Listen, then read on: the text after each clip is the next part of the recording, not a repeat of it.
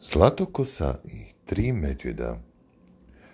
Bila jednom tri medvjeda, tata medvjed, mama medvjedica i njihov mali bebek medvjedić.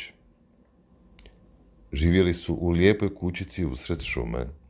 Bila je to uredna mala kuća s lijepim vrtom u kojem su rado sjedili za sunčanih dana. Tata medvjed uzimao novine da vidi što ima novo u velikom svijetu. Mama medvjedica, medvjedica uzimala svoje pletivo, koje čini se nikada završi. A bebek Medo bio malen da bi išta drugo počinjao osim igre. Valjao se on po mekoj zelenoj travi, te se igrao velikom loptom. Iz svega izlazi da su medvjedi bili zadovoljna i sretna obitelj. Tata medvjed samo zabrndao kad bi mu novine pale u blato, a mama medvjedica kad bi joj se pletivo oparalo. Bili su oni i uredna obitelj. Svatko od njih imao vlastitu zdjelu, stolicu i postelju. Tata medvjed, kako bijaše najveći, imao najveću zdjelu, najveću stolicu i najveću postelju. Sve mamine stvari bile srednje veličine, jer je i ona bila takva. Nije teško pogoditi tko je imao sve najmanje. Bebek Medo dakako. Medo imao najmanji tanjur, najmanju stolicu i najmanju postelju. Ne bih htio uvijek biti mali, znao bi zacikati Medo. A što god on rekao, otac i majka zvali ga mali i uvijek imao najmanje, čak i zdjelu s kašom. A medvjedić žalio jer je tako volio kašu. Vele da medvjedi između svega najviše vole med, ali ova ti tri medvjeda najviše voljela zobenu kašu s vrhnjem. Svakog jutra majka medvjedica izvukla bi veliki lonac i napravila kašu. Kad bi kaša bila gotova, ona bi je vadila šefljom i punila zdjele, koje bijahu uvijek dobro oprane i otrte poslije jela. Radno, rano jednog jutra sunce tako zasjalo da su medvjedi odmah htjeli van. Ali je majka medvjedica već skuhala kašu i razdijelila je u tri zdjele. Kaša je prevruća, reče mama ugodnim mekim glasom. Mislim da će da se možemo prošetati dok se ne ohladim. A tata medvjed potvrdi jakim oporim glasom. Da, tako ćemo učiniti. Medo pak doda tankim glasićem. Hajdemo odmah! I tako su krenuli u šetnju šumom. Tek što su izašli iz kuće i malo odmakli, naiđe djevojčica krupnih modrih očiju i svijetle kose. Zvala se Zlatokosa. Tko li živi u ovoj lijepoj kućici? Upita se djevojčica čim je vidjela kuću. Otišla je ravno na vrata i počela okretati ručku. Ljudi ponajviše zaključavaju vrata kad izađu. Sigurno su i ova zaključana. Ali na svoje iznenađenje nađe da se ručka okreće i da se vrata otvaraju. Svojim krupnim očima Zlatokosa zagleda unutra. Časak je oklijevala na kućnom pragu. Bili unutra ili ne bi. Najposlije odluči te uđe. Kakve li uredne i lijepe sobe, u sebi će Zlatokosa, ogledajući se naokolo. A tu je i stol prostrt za doručak. Oh, kako sam gladna. Toliko je već vremena što nisam jela. Iskoči k stolcu te uzme najveću žlicu. Samo da kušam, pomisli. Nije to bilo baš lijepo ponašanje, zar ne? Vi ne biste tako, zar ne? Vi ne biste ušli u nečiju kuhinju i ne biste kušali kašu. A eto, Zlatokosa je upravo to uradila i nije pomislila da je nepristojna. Najprije je uhvatila jednu žlicu, zatim drugu, a oči joj se širom otvoriše kad je udahnula divni miris kaša.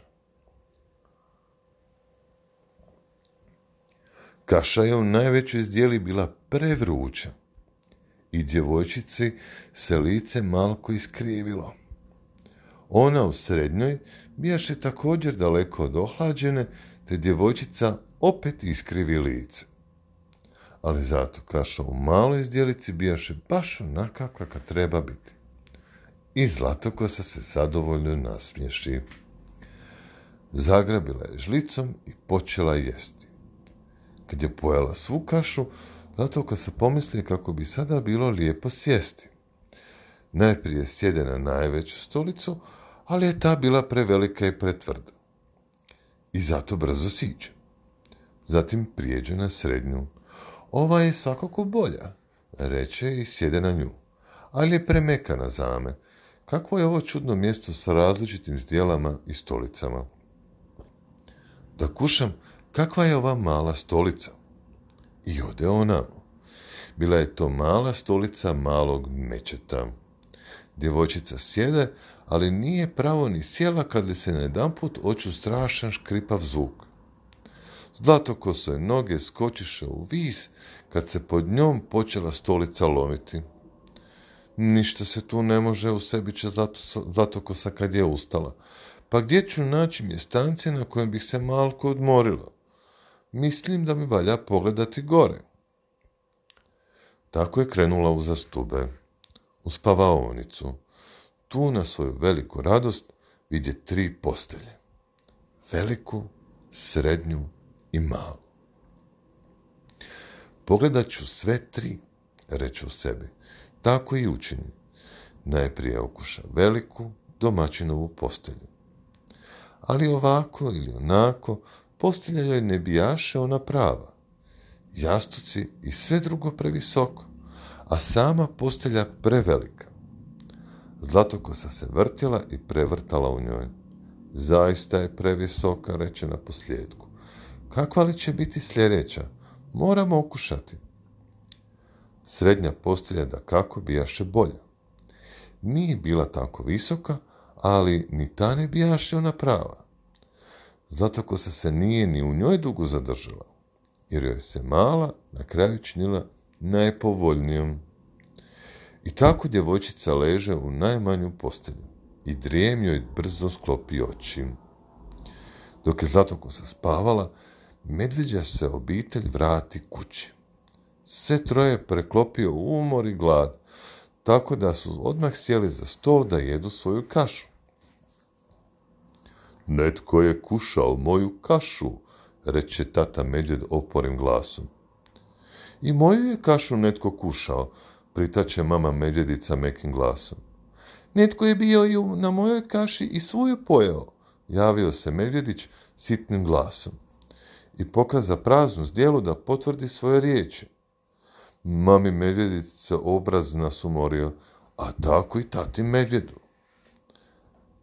Medo pak bijaše ljut, ali i žalostan, jer je na kraju njegova kaša nestala. Pogledaj moju stolicu, reče tata medvjed oporim glasom. Netko je sjedio na njoj. I na mojoj, nadoveza mama mekim glasom.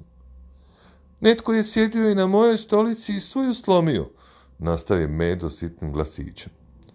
Poslije svega nije čudo što su se medvjedi počeli pitati što će naći gore kad se uspnu stubava. Netko je ležao u mojoj postelji, povika medvjed oporim glasom, tek što su ušli u spavaonicu. I u mojoj, nadoveza mečka mekim glasom. Dođite vidjeti, sitniče glasom meče kad je na njega došao red. Dođoše pogledati i imali su što i vidjeti. Vidata, vida kako znate, tko je onda ležao? Zlatokosa. Meče raširilo oči dok je gledalo u postelju. Netko spava u mojoj postelji. Dođite vidjeti, oglasi se meče tankim glasićem. Sad su medvjedi sve znali. Znali su tko je pojeo kašu, tko je slomio stolicu, tko je razmetnuo njihove postelje. Ali Zlatokosa nije znala da oni znaju sve, jer je spavala. Tri medvjeda prijekim okom gledala su dok su stajala kraj postelje. Medvjedi su za, zaista bili dobročudni, ali su ipak osjećali sasvim pravo da to gledaju nepristojnu djevojčicu. Tko zna što bi bilo da mala Zlatokosa nije otvorila oči. Ali ih je otvorila i da vidjeste straha. Uplašila se ona toliko da je gotovo premrla. Što li je očekivala da će vidjeti? Zacijelo ne tri medjeda. Skočila je i potrčala niza stube, pa van iz kuće. Trčala je koliko su je noge nosile, a oni? Možda su je samo željeli reći da će joj oprostiti, ali Zlatokosa nije čekala. Čak ni stala da im mahne. Samo je trčala i trčala sve do svoje kuće i nikad više, nikad nije ušla u tu šumu.